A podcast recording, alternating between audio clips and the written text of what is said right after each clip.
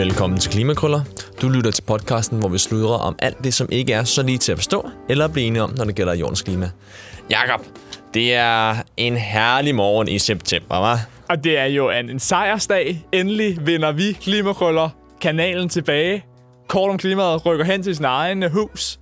Og så, øh, så kan vi simpelthen bare nyde og slænge os her på hele kanalen. Ja, præcis. Altså, der har, de, de har simpelthen overhalet os i afsnit. Altså, når der kommer sådan en fem gange om ugen, det kan fandme være svært at hamle op med, synes jeg. Slet ikke i orden. Men øh, vi skal vi skal under havet i dag, Jakob. Det, øh, det glæder jeg mig rigtig meget til. Vi skal snakke med Søren Laurentius Nielsen. Det er et imponerende navn og en imponerende viden, han byder ind med. Han kommer fra, fra Tænketanken Hav, øh, og han bliver virkelig den, den sidste forsker, vi lige har et stykke tid, fordi øh, også her i Klimakrøller går vi ind i, i en valgkamp.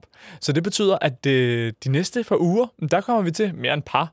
Så lige så længe Mette hun venter med at trykke på valgknappen, jamen der får vi alle klimaoverførende fra de danske partier ind for at høre om, hvorfor skulle man stemme på dem, hvis man vil stemme grønt. Men altså, jeg glæder mig til, at vi lige skal under havets overflade en gang inden da. Øh, Jeg har selv lige været ude her til morgen og samle blommuslinger, og det er jo en fantastisk verden, der er derude, som, øh, som jeg synes flere og flere bør, bør se, fordi det er virkelig et, øh, nogle dejlige økosystemer. Jeg vi har synes, du dernede. kan jo bare... Øh, altså, her i Grøn, der har vi jo et hav af viden, som er den nye øh, VR-oplevelse, som vi havde på Klimafolkemødet i Middelfart, hvor man rent faktisk kom ned med VR-briller på og opleve dybhavet og forstå, hvilken rolle fytoplankton eksempelvis spiller i klimasystemet. Ja, det virker som om, det var, det var meget populært. Men øh, vi skal til, øh, til dagens nyhed, og der skal vi faktisk også under havoverfladen. Fordi at, øh, der er et forskerhold fra University of Exeter, som har kigget på den her, man kalder den, den lille istid, som var fra cirka 1500 til 1850. Altså så cirka en 500 år, man er lidt i tvivl om, hvor lang den var, øh, hvor klimaet generelt var koldere. Og man mener simpelthen, at det har været sådan en, en havis, havfeedback, der har været der, så at havisen har bredt sig ud og ligesom øh, gjort øh, havstrømmene langsommere, så der er kommet mindre varmt vand op til Nordatlanten. Og hvorfor blev det langsommere havstrømmen af, at havisen bredte sig ud?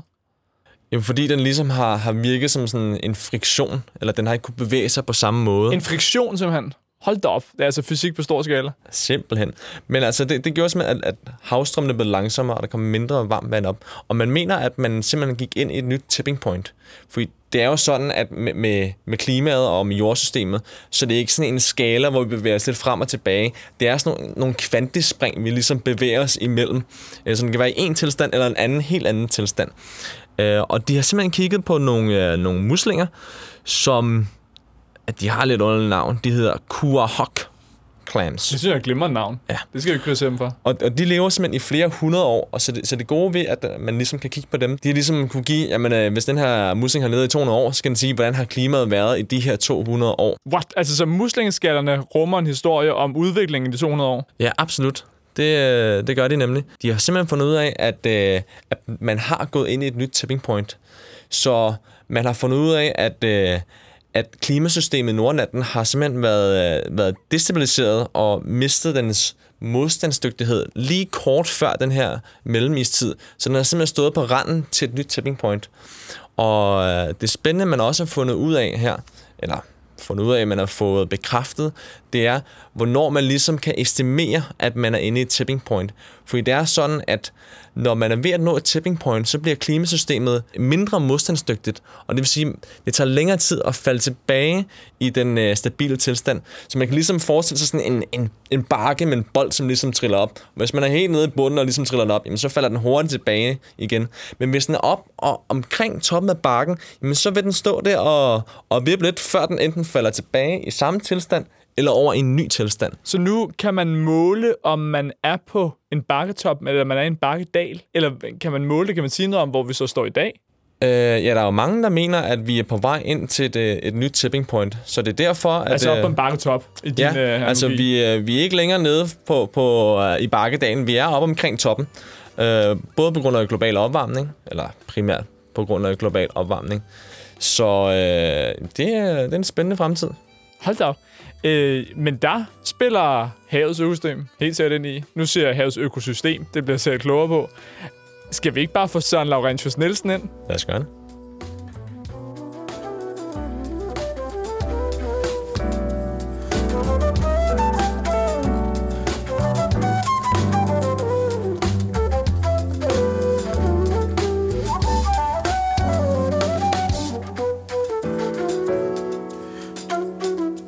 Jamen, øh, Søren, øh, kæmpe velkommen til her i programmet. Tak skal du have. Du, er, du kommer fra Tænketanken Hav. Ja. Vil du starte med lige at sætte et par ord på, hvad Tænketanken Hav er for noget, og hvorfor I blev til? Ja, altså vi, vi er blevet til for at øh, sætte fokus på havet og havets tilstand øh, på en bevilling fra Veluxfonden. Og øh, udover at vi skal, vi skal øge opmærksomheden på, hvad havet er og hvad der sker i havet, så er det også, at vi skal bidrage til at kvalificere øh, debatten omkring, hvad vi gør ved havet. Altså vi har sådan tre hovedfokusområder, som er øh, den bæredygtige øh, brug af havet, det er forurening i havet, øh, med næringsstoffer, med miljøfremmede stoffer, øh, i et vist omfang også med det affald, vi smider ud i havet. Og så det, det, det sidste hovedfokusområde, det er genopretning af de marine økosystemer. Øh, udplantning af ålegræs, genetablering af stenrev, øh, og hvad det ellers kan være. Ja.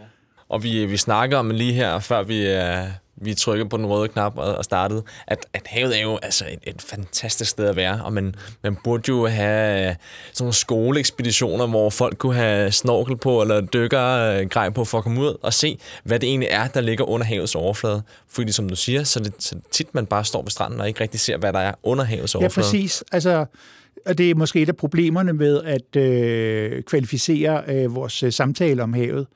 Øh, vi kan alle sammen tage ud og gå en tur i skoven.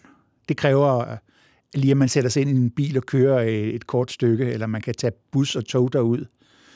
Du kan godt tage til stranden, så kan du stå og kigge ud over havet. Men, øh, og det var jo det, vi snakkede om, før vi sådan gik på her med, de, med den røde lampe, der lyste, og mikrofonerne, der blev tændt. Øh, så kræver det jo at komme under havets overflade og se, hvad der foregår dernede. Det kræver jo øh, en særlig træning. Altså, så skal man øh, have noget frømandstræning, og man skal have noget øh, særligt udstyr. Og derfor tænker jeg også, at øh, eller derfor synes jeg, det er virkelig fedt, at I har fået mere fokus på det, og ikke bare rekreationelt, men også, øh, hvad skal man sige, mere øh, professionelt. Fordi I lige kom ud med en, øh, en ny rapport om, om Blue Carbon. Ja. Kan du starte med at sætte på ord på, hvad Blue Carbon er for noget, og hvad den rapport den handler om? Ja, Blue Carbon er jo sådan et, øh, ja, ordene er jo engelske selvfølgelig, ikke? så det er sådan et internationalt begreb for det, at øh, opfange øh, CO2 i øh, marin biomasse. Og øh, den marine biomasse, som er relevant i denne her sammenhæng, det er jo selvfølgelig de øh, organismer i havet, som laver fotosyntese, og dermed optager CO2 fra vandet. Og det er havgræsserne, det er algerne, øh, man så især kigger på i, i den sammenhæng. Og der har vi så i rapporten øh, kigget på danske forhold, og vi har beskæftiget os med fire øh, typer af økosystemer, fire forskellige økosystemer, som, som det er relevant at kigge på i en dansk sammenhæng. Og hvad er det for nogle økosystemer? Fordi jeg tænker, når man som almindelig dansker bare står og kigger ud over vandet, så er der jo bare blåt, ja. eller gråt, eller grønt. Og man tænker ikke over, at der er flere forskellige økosystemer, det er forskellige planter et. og dyr, der lever der. Hvad er det for nogle kategorier af økosystemer, I har kigget? Det er jo lige på? præcis det. Når man, når man færdes på landjorden, så er man jo godt klar over, at der er noget, der hedder skov, og der er noget, der hedder mark og eng. Øhm, og som du selv siger, så når man kommer ud og kigger ud over havet, så ser man bare havoverfladen. Man ser ikke, hvad der er nedenunder den. Øh, men de fire økosystemer, vi har beskæftiget os med i vores analyse, det er øh, ålegræs, økosystemet, ålegræs ingen, kan man sige. Øh, ålegræsset er en øh, marin plante, ikke en alge, men en marin blomsterplante. Øh, den har rødder, den har selvfølgelig også blade. Øh, den blomstrer rent faktisk øh, en gang om året. Så hvad er det nu forskellen på en, en altså plante og tang eller alge er? Jamen, det er jo netop det her med, om de har, om de har blomster, øh, og om de har nu, nørder, nu biolog nørder vi lidt, ikke? Det skal du have lov til. Om det skal vi have lov til her.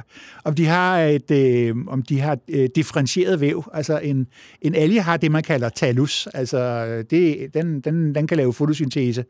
Øh, men de forskellige dele af algen er ikke særlig forskellige fra, fra andre dele af algen. Når du har en, øh, en plante, en blomsterplante, jamen, så har du nogle blade, du har en stængel, du har nogle rødder, og planten formerer sig ved at, at, at blomstre og sætte frø, i modsætning til algen, der laver sporer. Og det er bare for at sige, at øh, ålegræs, det er altså en blomsterplante, ikke en alge. Men vi har altså beskæftiget os med, øh, med ålegræsengene. Øh, og så har vi kigget lidt på det, man igen med et øh, dejligt internationalt udtryk kalder kelp-økosystemerne. Øh, kelp, det er sådan et, også et engelsk ord, sådan et øh, internationalt begreb for de helt store øh, marine makroalger, øh, som vi ikke har så forfærdeligt meget af i Danmark, fordi de øh, kræver nogle store sten eller nogle klippekyster at sidde på. Så der har vi dem rundt omkring på havnemålerne, og vi har dem øh, ude på stenrevene, der hvor vi, vi øh, har stenrev. Øh, det er jo noget, vi prøver at reetablere i øvrigt, i en parentes bemærket, stenrevene. Øh, men så kræver kælp også, øh, for at vokse optimalt, høj saltholdighed, og det er jo noget, vi heller ikke har de fleste steder i, i, i Danmark. Saltholdigheden her omkring Danmark er forholdsvis lav. Du skal helt ud i Nordsøen for at finde sådan rigtig øh, marin øh, saltvand. Altså der ved nordkysten, hvor der er masser af sand og ikke så saltholdigt vand, det er ikke lige de bedste betingelser. Altså hvis du skal op i, hvis du, hvis du tænker Sjællands nordkyst, øh, så han kan er du, fra Nordsjælland. Han, han tænker er fra altid Nordsjælland. Sjællands Han tænker nordkyst. altid Sjællands nordkyst.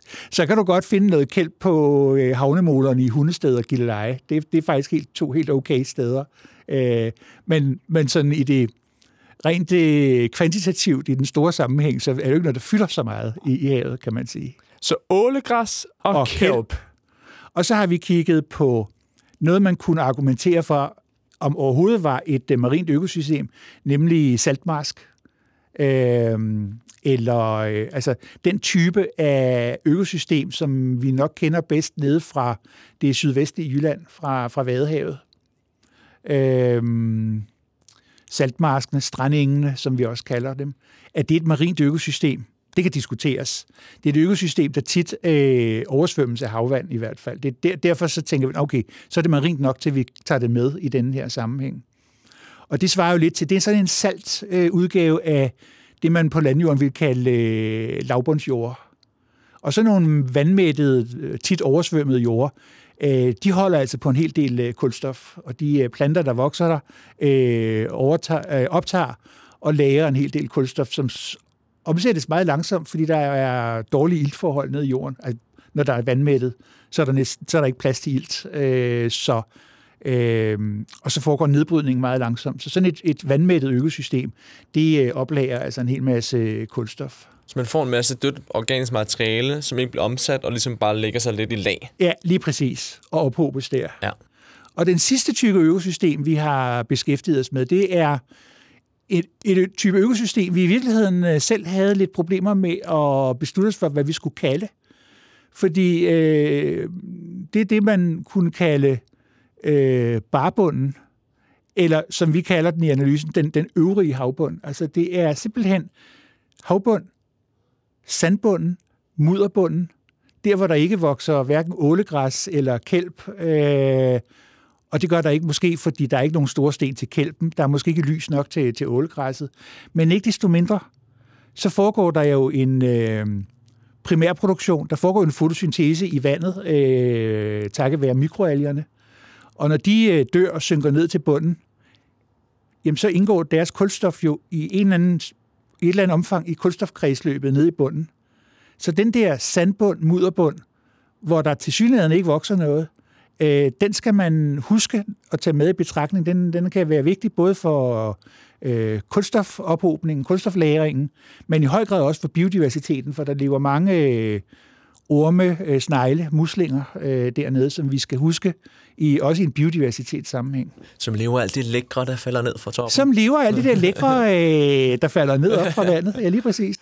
Glimrende. Altså, så nu kan vi simpelthen fire forskellige økosystemer. Ja. Det er jo mega fedt. Der, er- der, den, den lækre badestrand her til sidst, måske lidt mudret.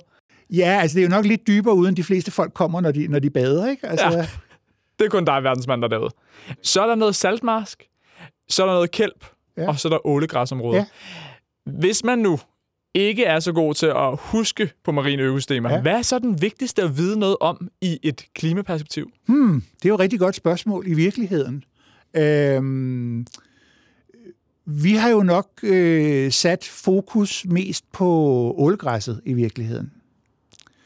Men øh, det er det er selvfølgelig en afspejling af, at ålgræsøkosystemerne er vigtige. Men det er også lidt en afspejling af, at der er nogle af de andre økosystemer, vi ikke ved så meget om, som man kunne sige, vi burde vide. Øh, måske især om den der bund, den dybe bund, sandbunden, mudderbunden, som vi lige snakkede om til sidst. Øh, der ved vi, vil jeg mene, stadigvæk for lidt om, øh, hvor meget kulstof den holder på, hvordan omsætningen dernede sker, øh, hvad for nogle faktorer, der bestemmer, i hvilket omfang kulstoffet lagres, hvordan det frigives osv. Så, videre. så der, der er sådan lidt en, en, noget der, vi, vi, vi synes, vi ved for, for lidt om.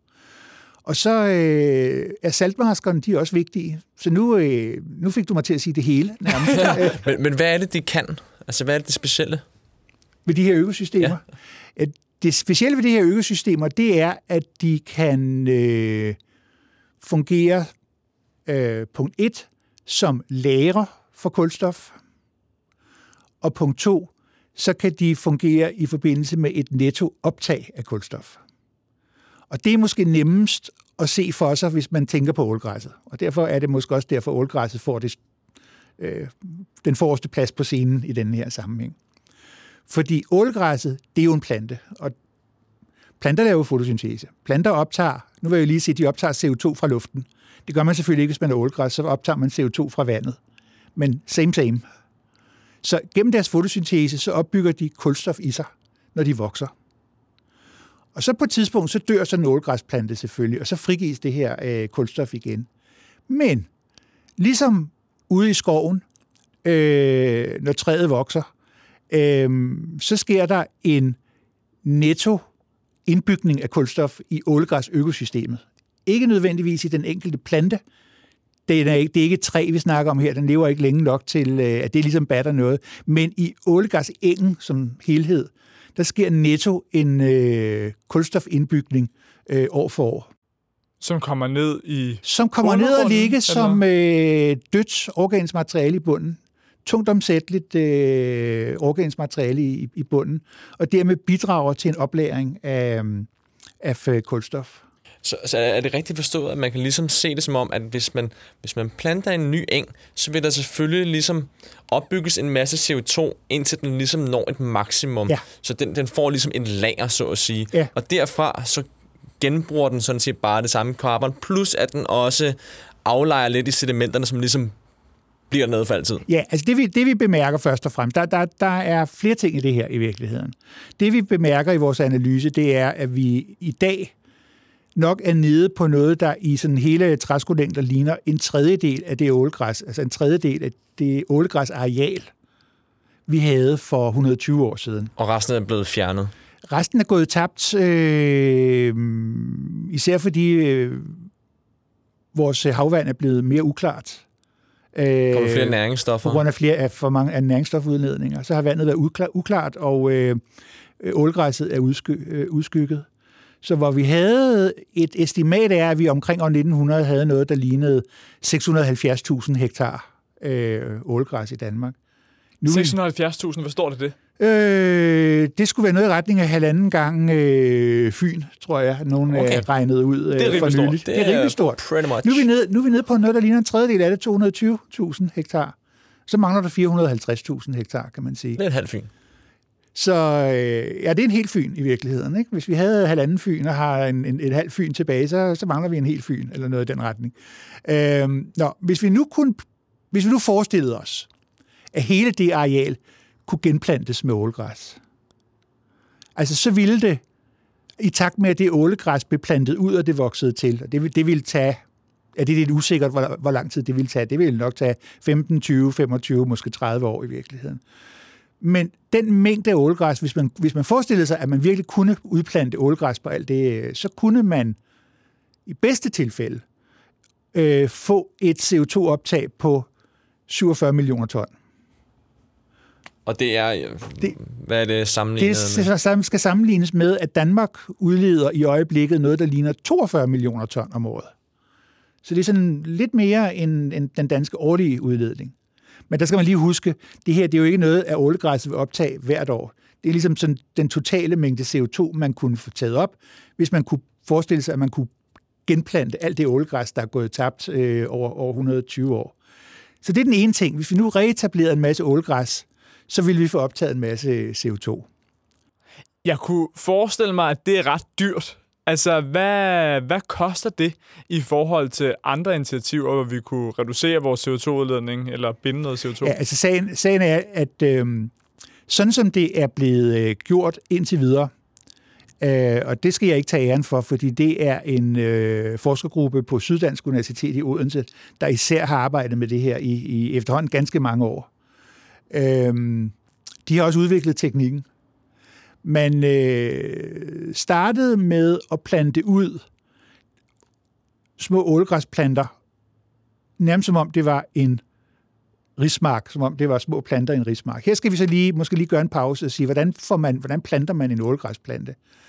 Øh, ja, det gør man altså meget manuelt ved, at man øh, tager en lille, et lille ålegræsskud, som man så i forvejen har været ude at hente sammen med en masse andre ålegræsskud et sted, hvor man tænker, her står der noget godt, sundt ålegræs, som godt kan tåle, vi høster lidt af det, for at plante noget af det ud et andet sted.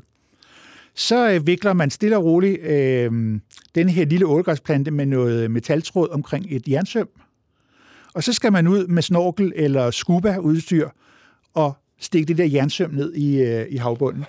og så håber man, at ålegræsplanten øh, tager råd der. Det lyder helt genialt.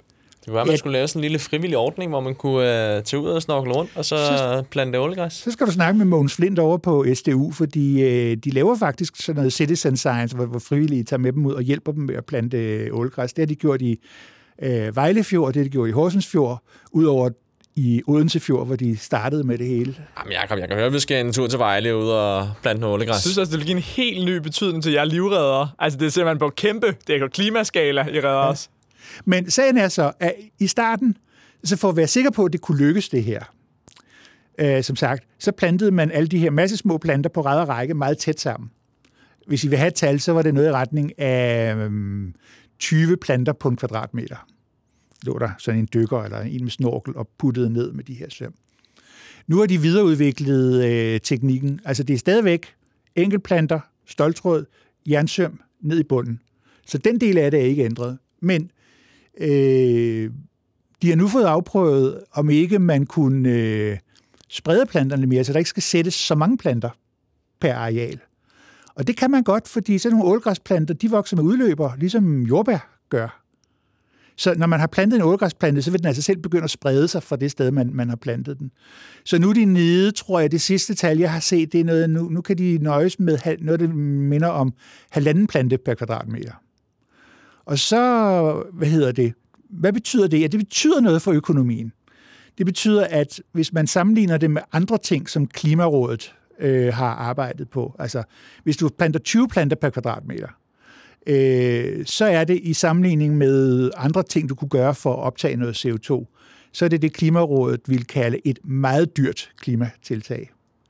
Nu hvor du øh, kan nøjes med at måske plante halvanden plante per kvadratmeter, så øh, er du nede i omegnen af, hvad Klimarådet vil kalde et medium til dyrt klimatiltag. Og det er så, hvor man kun kigger på, hvad, altså, hvor meget CO2 den, den ligesom binder. Man kigger ikke på de andre effekter Nej, af olie. I, I den sammenhæng, der, det er jo Klimarådets tal, så øh, når, vi, når vi arbejder med de tal, øh, så er det faktisk kun, hvad ålegræsset kunne bidrage med af, af CO2-fangst.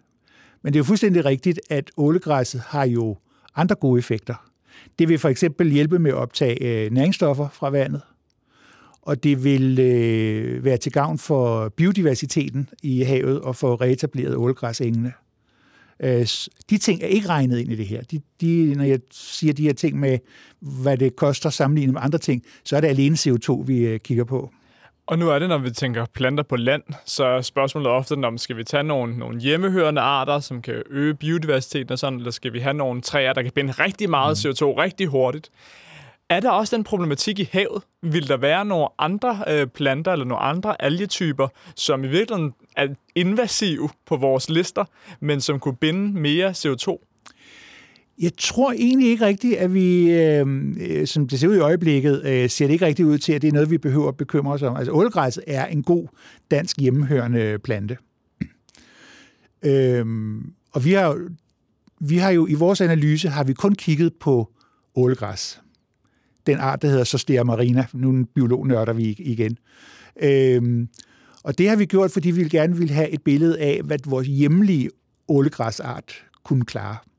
Fordi hvis man, hvis man læser ude i den internationale videnskabelige litteratur, så kan man godt finde nogle tal, der faktisk er meget højere end de tal, vi kommer med i vores analyse. Men det er så fordi, at øh, man arbejder steder som i Middelhavet eller steder i, øh, i troberne, hvor der lever nogle andre arter af havgræsser, som det hedder, når man går sådan lidt ud i, øh, ikke kun kigger på ålgræsset, men kigger på den type af planter generelt, så hedder de havgræsser. Øh, og i Middelhavet og i de tropiske farvande, der lever nogen, som er større og øh, har meget mere hvad, hvad, hvad er det bedste? Altså meget mere træet, altså meget mere øh, solide øh, øh, rødder og rodstængler, så de simpelthen øh, de binder mere kulstof, øh, som omsættes endnu langsommere end det kulstof, der er optaget i, øh, i, i ålgræs. Så man kunne sige, hvis man, hvis man havde valgmuligheder, men det har vi ikke rigtigt i de danske farvande, øh, så var der andre planter af, af lignende type, der ville binde mere, men det er så planter, der er tilpasset til varmere vand, øh, klarere vand, øh, øh, og først og fremmest øh, nok også øh, til, øh, altså til, til, til, til højere temperaturer og højere saltholdigheder. Øh, så de vil ikke, det vil ikke give mening at plante dem ud her. Hvad har I fundet ud af i forhold til de fire forskellige økosystemer her? Mm. Hvad for en øh, giver bedst mening i forhold til, til Blue Carbon? Øhm, det giver rigtig god mening, øh, at øh, hvad hedder det, få gang i noget udplantning af noget ålgræs, vil jeg sige. Men det giver også rigtig god mening at øh, se på, hvordan vi kunne øh, udvide arealet med, øh, med øh, saltmarsk eller stranding. Fordi det er også en øh, økosystemtype, som øh, potentielt kan binde meget øh, kulstof. Og så gælder det også om, og hvad hedder det, den, den, den, den bare bund, mudderbunden, sandbunden, øh, den øvrige bund. Øh, der skal vi i hvert fald øh, passe på, hvad vi gør med den, sådan så vi ikke får aktiveret øh, den øh, kulstofpulje, der måtte ligge oplagret i, øh, i den bund. Man skal ikke ruske for meget rundt i den. Nej, man skal nok ikke ruskes for meget rundt i den. Vi skal også vide noget mere om, øh, hvad der man skal passe på i virkeligheden. Som et helt afsluttet spørgsmål. Du er på et forskningsfelt, som er helt vildt spændende, for der er så meget udvikling. Der er så meget, vi ikke ved endnu. Der er så meget, vi vil finde ud af. Hvad tror du kunne være nogle af de her har-oplevelser, vi finder ud af, når det gælder havets økosystemer de næste 5 eller 10 år? Jeg tror, hvis det bliver lidt filosofisk, så vil det nok være noget med, at vi øh, bliver mere klar over, hvordan øh, øh, også havets økosystemer er med til at øh, introducere en form for selvregulering i, øh, i, det, i det samlede jordøkosystem i virkeligheden. Sådan så, at hvis vi først øh, ødelægger et øh, marint økosystem, så, på, så, så ødelægger vi mere end det, vi troede, vi, vi gjorde. Og omvendt vil jeg også håbe, at når vi nu begynder at genoprette de marine økosystemer, så ser vi faktisk, at vi får sådan en synergistisk virkning øh, ud af det. Og det fede er jo, at det, det, det handler jo ikke bare om klima. Selvfølgelig så er de marine økosystemer faktisk bedre end de økosystemer, vi har på land til at binde carbon, men det har også en rigtig god effekt på biodiversitet. Det gør vores øh, coastal areas mindre næringsfulde, altså, så, så det bliver bare sundere, og vi får, får flere fisk. Altså, altså havets, havets øh, samlede økosystem bliver, bliver sundere, og det er en pointe i sig selv at prøve at hjælpe det på vej.